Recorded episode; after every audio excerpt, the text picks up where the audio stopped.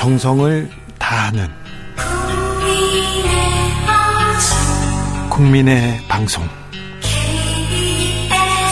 KBS 주진우 라이브. 그냥 그렇다고요.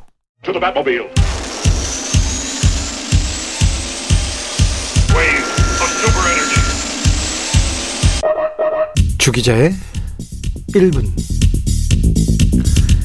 43년 전 신군부 시절인 1980년 있었던 일입니다. 강원도 고성군 거진항 앞바다에서 해양경찰 소속 함정이 다른 해경함과 충돌했습니다. 당시 함정에 타고 있던 경찰관과 전경 17명은 전원 실종됐습니다. 해경은 침몰한 선체에 갇혀 순직한 것으로 보고했습니다. 그런데 정부는 그 사건을 그대로 종결합니다. 일주일도 안 돼서 시신도 없이 영격을식을 치르고 말입니다. 신문과 방송, 침몰 소식 전혀 전하지 않았습니다. 유가족은 43년 동안 호소했습니다. 그런데 아무런 대답도 듣지 못했습니다. 정부는 43년 동안 아무 말 없었습니다.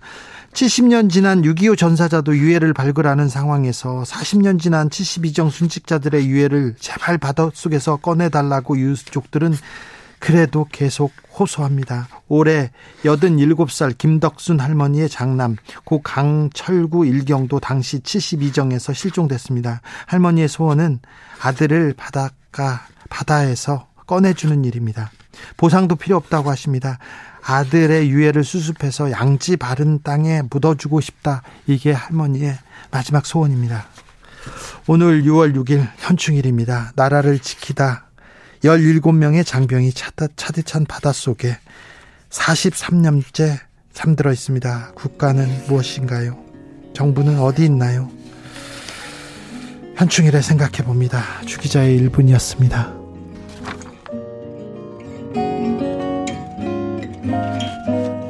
루시드 폴 아직 있다.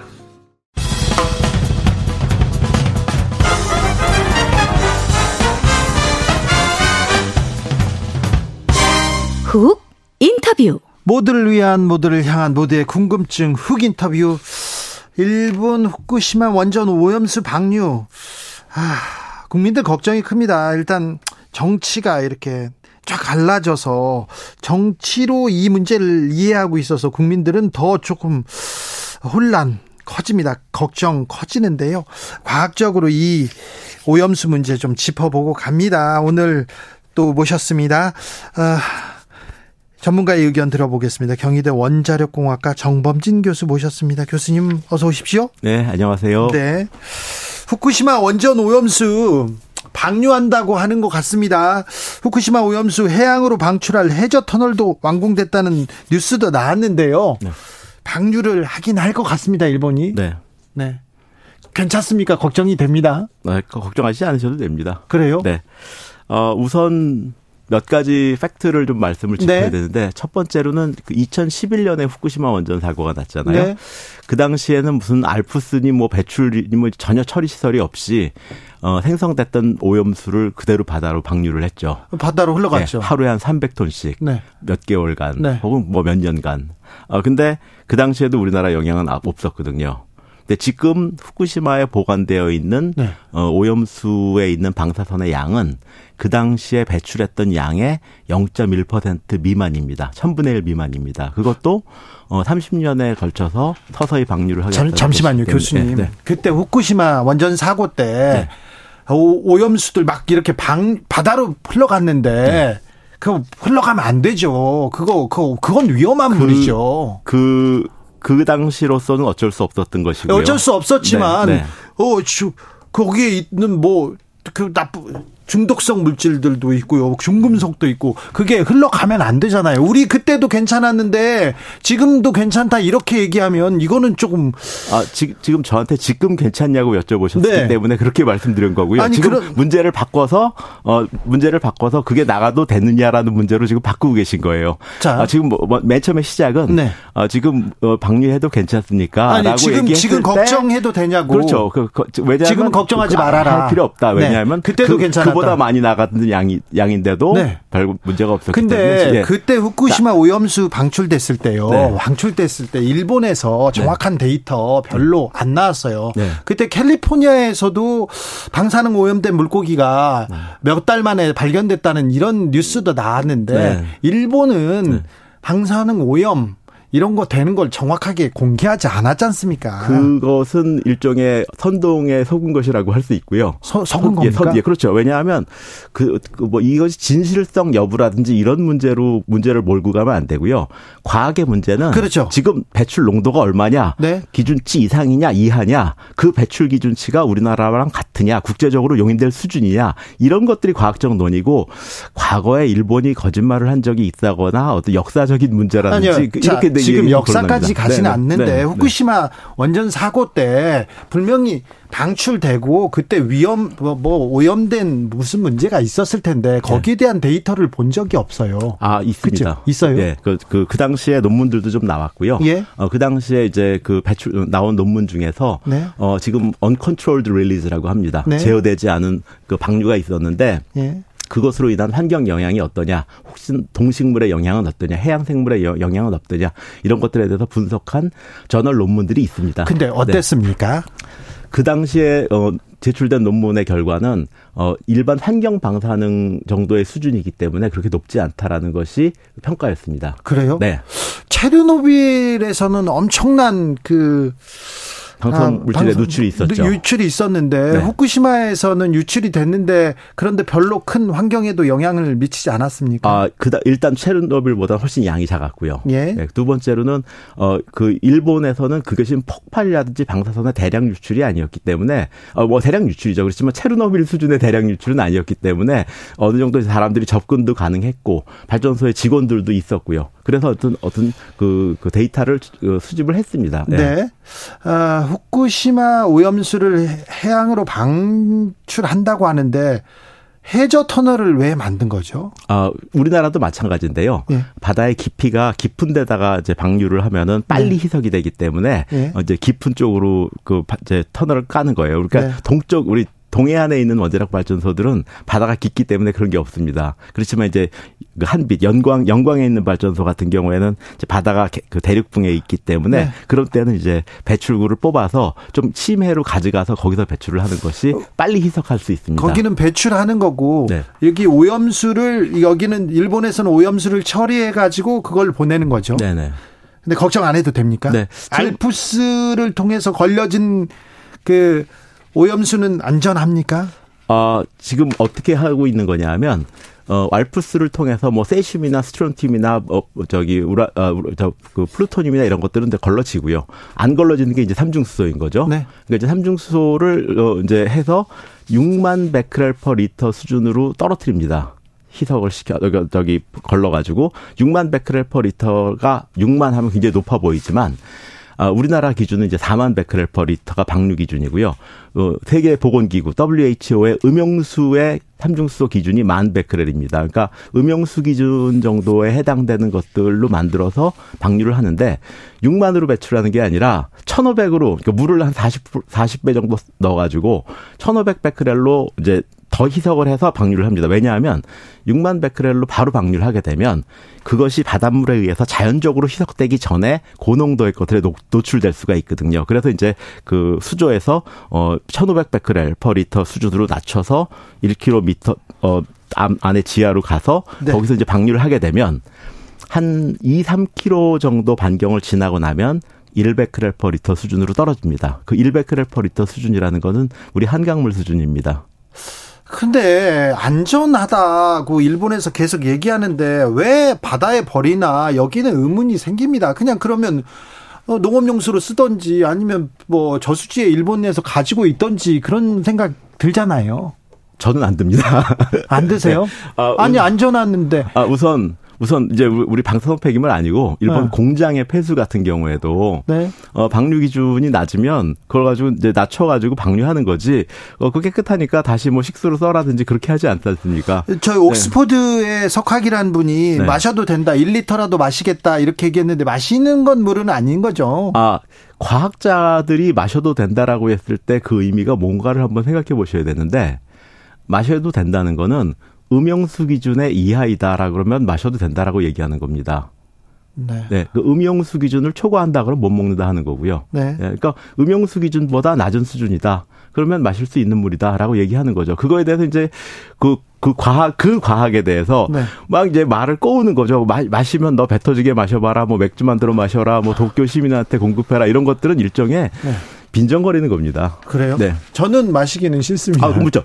그러니까 예컨대 변기에서 떠낸 물이 네. 뭐 배출 기준 아, 이하지만 그렇게, 마실 수 있느냐 이건 다른 스토리인 아, 거죠. 그렇죠. 네, 네, 네. 네. 알겠습니다. 교도통신에서요. 네. 지난달 후쿠시마 항만에서 잡은 우럭 네. 기준치 180배 달하는 세슘 세슘 검출됐다 이런 보도가 나왔는데 네.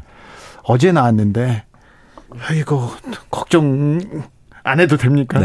네. 이, 이, 왜, 왜요? 아, 우선 기준치라는 거에 대해서 네. 이제 기준치가 보통 어떻게 되냐면 이제 우리가 이제 뭐든지 문턱 값이라는 게 있습니다. 예. 그러니까 근데 이제 뭐 책상 같은 것도 이렇게 밀다 보면 어느 정도까지는 안 밀리고 가만히 있다가 어느 순간에 확 밀리잖아요. 힘을 네. 주고 나면 이제 그 문턱 값이라는 게 있죠. 자연계에는.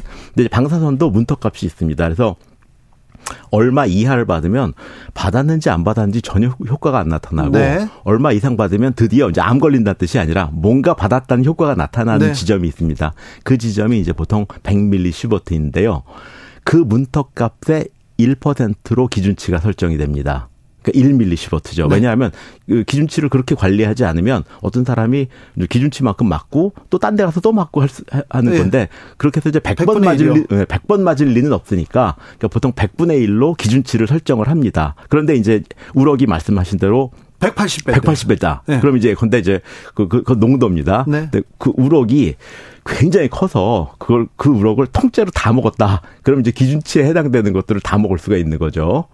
그죠? 네. 근데 이제 실은 기준 그 무럭이 그렇게 크지 않고 그 그 중에 살코기만 먹고 하게 되면은 결과적으로는 기준치를 초과할 수는 있습니다. 아니 그 우럭을 한 네. 마리만 먹지 않고 두 마리도 전 탕으로도 먹고 회로도 어, 그렇죠. 먹고 다 예, 먹었다. 예. 그, 구이도 먹었다. 그렇죠. 이거는 아니 이거는 그, 그렇죠. 그렇게 해서 그 이제 예컨대 그 농도거든요. 농도가 네네. 네. 농도가 180배 나온 건데 네. 거기다 이제 양을 곱해야지 실제로 방사선 양을 얼마큼 그 섭취를 했는지가 나오지 않습니까? 그렇게 했을 때 과연 어 기준치를 얼마만큼 상회할 거냐? 근데 보통 이제 일반인들이 생각할 때 어, 기준치를 넘었다. 그러면 이제 법적으로는 문제가 됩니다. 근데 네. 이제 그 과학적으로는 100분의 1로 설정된 거기 때문에 기준치의 10배를 받았다. 그랬을 때는 사실은 그렇게 놀랄 일은 아닙니다. 아니 그래도 뭐, 먹, 먹지 않는 편이 나을 거 아닙니까, 이거? 아, 물론, 그 재미로 먹을 필요는 없죠. 네, 네, 네. 일부러 먹을 필요는 그렇죠. 없잖아요. 네. 아, 그래서, 네. 그래서 이제 그, 그 우럭이 한 마리가 딱 나온 적이 있습니다. 지금 12년 동안. 근데 이제 그, 그런, 그 우럭은 이제 보통 그 해저에서 그냥 고착성 어류이기 때문에 네. 그 근처에서 쭉 지내다가 이제 방사선을 많이 받은 것으로 생각이 되는데. 아니, 어, 그제 어제 나온 보도고 네. 한 마리만 잡은 거 아닙니까? 네. 많이 있는데 다른 거 잡으면 또 나오겠죠. 아직까지는 안 나왔습니다. 예. 아, 안 잡았겠죠. 아, 그건 아닙니다. 저기 그 후쿠시마 근처, 근처에서 어로행위 하고 있고요. 아니, 그런데, 그런 그런데 그러면 도쿄 전력에서 잡은 잡아서 이렇게 검사를 한 건데 도쿄 전력에서 일부러 아, 오염수 이게 걱정되라고 지금 어, 세슘 검출된 우럭만 이렇게 검사한 건 아닐 거 아니에요. 그렇죠. 다 하죠. 예. 네. 네. 그러니까 우리나라도 합니다. 예. 네. 자, 어민 단체에서요. 네. 후쿠시마 주변 그리고 일본 어민들도 이렇게 오염수 방류하지 마라 이렇게 반대하는 사람들이도 있고요. 어떤 사람들은 조용히 그냥 방류해도 된다 이렇게 하는 찬반이 있습니다. 네. 그렇죠? 네. 네. 우리나라 어민 단체도 어민들이 걱정하기도 하고 또 찬성하는 사람들도 있습니다. 네. 네. 어떻게 봐야 됩니까? 과학적으로는? 어, 과학적으로 어, 안 되는 선이 있죠. 네. 근데 배출 기준을 초과해서 배출한다. 이건 안 되는 거죠. 네. 배출 기준 이내로 배출한다. 이건 되는 거고요. 네. 다만 그렇지만 거기에 대해서도 개인의 인식의 차이는 있잖아요. 호불호가 있는 거죠. 그러니까 근데 아 나는 뭐 그 저기 뭐 미국산 쇠고기 같은 경우에도 광우병 문제가 생겼을 때아 나라는 뭐 괜찮다라고 얘기하면 그 중에서 난 그래도 안 먹는다. 네. 지금도 안 먹는 분도 있는 거고. 그런 사람도 네. 있죠. 네. 그리고 나는 뭐 싸고 좋으니까 먹겠다 하는 네. 분도 있는 거고. 그러니까 그 개인의 어떤 취사 선택 이라는 것은 개인의 문제지. 네. 그 개인의 문제와 국가적인 어떤 가이드라인의 문제는 좀 다른 문제입니다. 자, 과학자가 보기로는 네. 과학자가 보기로는 어떻습니까? 어민들의 걱정. 전혀 할 필요가 없습니다. 괜찮습니까? 네. 네. 어, 일단 지금 후쿠시마에서 방류하겠다는 양이 뭐 그, 그, 그 지역 한 2, 3km만 지나면은 우리나라 강물 수준으로 떨어지기 때문에 그게 우리나라의 방사선 영향을 미칠 수 있다. 이거 상상할 수 없고요. 두 번째로는 아, 네. 그 삼중수소가 일본 내 후쿠시마에 다 보관되고 있는 총량이 3g이 안 됩니다. 삼중수소만 다 모으면. 근데 우리나라의 동해안에 빗물로 떨어지는 삼중수소의 양이 5g입니다.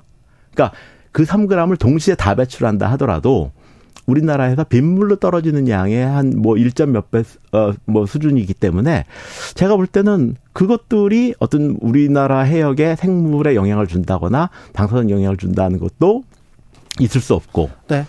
또 평형수도 마찬가지로 그 방류 지점에 한 2km 뭐 안에 들어가서 평형수를 뜨지 않는 한은 뭐 갖고 올 리가 없습니다. 예. 그런데요. 아, 독이라도 바다에 바다는 크고 넓잖아요. 네. 그래서 어떤 맹독이라도 풀어도 바다는 넉넉히 다 받아줄 거예요. 네. 그리고 우리나라에 영향을 미치지 않을 텐데 네. 굳이 거기에다가 바다에다가 방류해야 되나 여기는 계속 의문이 됩니다. 그 IAEA의 미션 레포트가 있어요. 네. 그러니까 IAEA가 일본에 가가지고 이제 그 검증 작업을 하고 네. 하면서 이제 다섯 번 나왔다고요? 그렇죠. 그 이제 그 IAEA 홈페이지 들어가면 다운로드 받아 보실 수 있습니다. 네. 물론 이제 영어로 돼 있긴 하지만 거기 보시면 맨 처음에 이제 다섯 가지 방법을 음, 고려를 합니다. 뭐 콘크리트 고화하는 방법도 있고 증발시키는 방법도 있고 바다에 방류하는 네. 방법도 있고 어그 중에 이제 방류하는 방법이 우선 가장 싼 거 맞습니다. 싸죠. 네, 두 번째로는 환경적으로도 가장 좋은 것으로 나와 있습니다. 왜냐? 어 이제 뭐 증발시킨다거나 그러면 이제 대기 중으로 나가지 않습니까? 그러면 바다라는 게 워낙 넓기 때문에 이런 물질들은 빨리 희석시키는 것이 환경적으로 편안한 거거든요. 그래서 이제 문제는 이것이 가장 싸기도 하고 가장 환경적이기도 해서 선택을 한 것인데 문제는 싸기 때문에 이것만 딱 보여주고 나면 반감이 나는 거죠. 그런데 바다에 바다가 네. 넓다고 해서 이렇게 버리는 게 환경적이다. 여기에는 또 찬성하기는 쉽지 않네요. 어, 왜, 그거 어떻게 생각하셔야 되냐면, 네. 우리나라도 그렇게 하고 있어요. 우리나라는 모쿠시마 오염수처럼 뭐 사고를 일으키거나 오염수가 나온 거 아니지 않습니까? 우리나라에서도 원자력 발전소에서 네. 어, 정상 운전 중에 고체, 액체, 기체 폐기물들이 나옵니다. 어, 고체 폐기물 같은 경우에는 네. 뭐 따로 보관하는 방식이 있고요. 예. 기체 폐기물은 보통 방광기가 낮기 때문에 예. 탱크에 넣어서 좀 며칠 놔두면 이제 확 줄어들어 버립니다. 방사선이. 그럼 이제 배출 기준 이하가 되면 배출하는 거고요. 액체 폐기물은 지금 후쿠시마랑 똑같이 어 필터를 거친다거나 해서 이제 낮추고 어 배출 기준 이하로 만들어서 희석시켜서 방류하고 있습니다. 그런데 그럼 일본 일본도 처음부터 버리지 왜 그냥 근데 왜 모아두었습니까? 어, 일단은 이제 그 알프스라는 처리 시설이 없었고요. 초, 초기에는. 네. 그리고 이제 지금 초기에 그 저장했었던 물들은 어, 배출 기준을 초과합니다. 그리고 지금 전체 그 알프스를 거쳐서 어, 배출 기준 하회하고 있는 것들이 이제 한 30% 정도가 됩니다. 그러니까 30%는 배출의 대상이 되는 것이고 어, 아직도 보관하고 있는 70%는 이제 더 걸르고 해서 네. 배출 기준을 낮춘 상태로 해야 되는 겁니다. 자, 네. 오염수가 있고요. 네. 오염수를 처리한 처리해서 배출하려는 이제 처리수라 그럽니다. 예. 네. 네. 오, 염 처리수. 네. 네. 처리가 완벽하게 됩니까? 어, 뭐 완벽하다는 건 아니고요. 네. 어, 충분히 희석되는 것이죠. 자, 그, 그런데 오염수의 데이터도 네. 우리 과학자들이 다 좀 봤습니까? 원래 이런 오염수를 어, 이렇게 희석시켜서 이렇게 낮췄다 이걸 데이터를 다 봤습니까? 그렇죠. 그 일단 그 이제 일본에서 이제 그 도쿄 전력이 예. 어 매주 매주 그 규제 기간에다가 리포팅을 합니다. 아, 이번 주에는 오염수가 얼마만큼 생성돼서 얼마만큼 처리했고 뭐 이런 것들을 갖다 이제 보관을 어, 보고를 하고 있고요. 네. 초창기의 데이터 같은 경우에는 그 이제 처리 맨 처음에 나온 오염수는 방사선 농도가 얼마큼이었는데 알프스 필터를 한 번 걸치고 나니까 얼마큼 나오더라. 이런 것들이 이제 데이터로 많이 나와 있습니다. 네. 네. 아, 여러 파, 처리 방법 중에 일본 내에서 처리할 수 있는 방법이 있을 텐데 네. 굳이 바다로 내보낸다 이 부분에 대해서 어, 태평양의 섬나라 그리고 주변국에서 걱정해요. 네. 그좀 우리도 마찬가지잖아요. 네. 사실 일본에서 알아서 하지 왜 그걸 바다에 버려 네. 그런 생각은 들잖아요. 그렇죠. 네. 그죠? 교수님도 그 생각하죠. 그런 거, 그건 맞습니다. 그건 그 개인의 감정인 것이고요. 그 과학은 아닙니다. 과학적으로 바다에 보내는 게 맞다고요? 네. 걱정 안 해도 된다고요? 그럼요. 네. 그래도 그래도 바다에 버리는 건 아닌 것 같아요. 어, 환경 오염상 그 우리나라도 네. 1년에 배출되는 삼중수소가 1g 정도 됩니다. 아니 그래도 거기는 네. 사고가 났잖아요. 사고 오염수지 않습니까? 사고가 났건 그 정상적인 운전의 과정이건 네. 배출되는 오염수의 농도가 중요한 거지. 네. 이것이 사고 난 오염수는 안 되고 정상 운전에서 나온 오염수는 되고 이런 건 아니죠. 아, 그렇습니까? 네, 네. 아, 그, 자, 어민들이 걱정하는 거는 그냥 기후입니까? 네, 그렇습니다. 네. 그래요? 네. 그리고 이제 더, 더 걱정은 어민들 중에 방사선을 걱정하시는 분들도 계시고, 어. 어, 그 걱정이 많아서 이제 안 팔릴 거를 걱정하시는 분들도 많죠. 그렇죠. 네. 그렇죠. 예. 근데 사실은 그런 것들은 어떤 그 이것들이 위험하다라고 얘기하는 사람들의 선동으로 인해서 그분들이 그 불필요한 피해를 입고 계신 것이기 때문에 어, 이것들이 어떤 비과학적인 선동 같은 것들을 좀 막아야 됩니다. 걱정하는 게 또 선동에 의해서 그렇다고요? 그렇죠. 그러니까 지금 예컨대 어, 과학적인 문제라는 것은 배출 기준이 얼마이고 네. 배출 기준이 어떻게 설정되어 있고 네. 지금 배출하고 있는 것이 배출 기준을 상회하느냐 하회하느냐 뭐 이런 것들이 배출 기준인데 네. 예컨대 이 문제에 대해서 뭐 이번 시찰단 네. 같은 경우에도 뭐 일본의 입지를 강화시킬 것이다. 뭐 일본이 하자는 대로 하는 건 아니다. 이건 이제 정치적인 태강경을 입은 끼워버린 거죠. 일본이 어쨌건 간에 그건 중요한 게 아니라 네. 배출 기준이 뭐 기준보다 높으냐 낮으냐 이것만 따지면 되는 거죠 과학적으로는. 아니 근데 네. 일본에서도 네. 오염수 배출에 대해서 반대하는 전문가들이 있어요. 그럼 그 사람들도 선동하고 있습니까? 그렇죠. 그렇습니까? 네. 한국에서 방사능 오염수를 배출한다고 할 때 일본의 과학자들이 과학의 눈으로 얘기하라고 교수님처럼 얘기할까 그런 생각. 그것도 그것도 일종의 저기 정치적인 거나 어떤 어떤 감정적인 것들을 포함시킨 질문이시죠. 아무튼 과학자들이 과학 과학적 근거 없이 지금 선동하고 있다 이렇게 그럼요. 주장하십니까? 네. 네. 일단 과학이라는 것은 기본적으로 양을 얘기해야 됩니다. 양을 얘기하지 않고 무슨 탐중수소 자체가 얼마나 위험한 건지 플루토늄 자체가 얼마나 위험한 건지 그런 얘기하면 안 되죠. 굉장히 미량이거든요. 네. 네.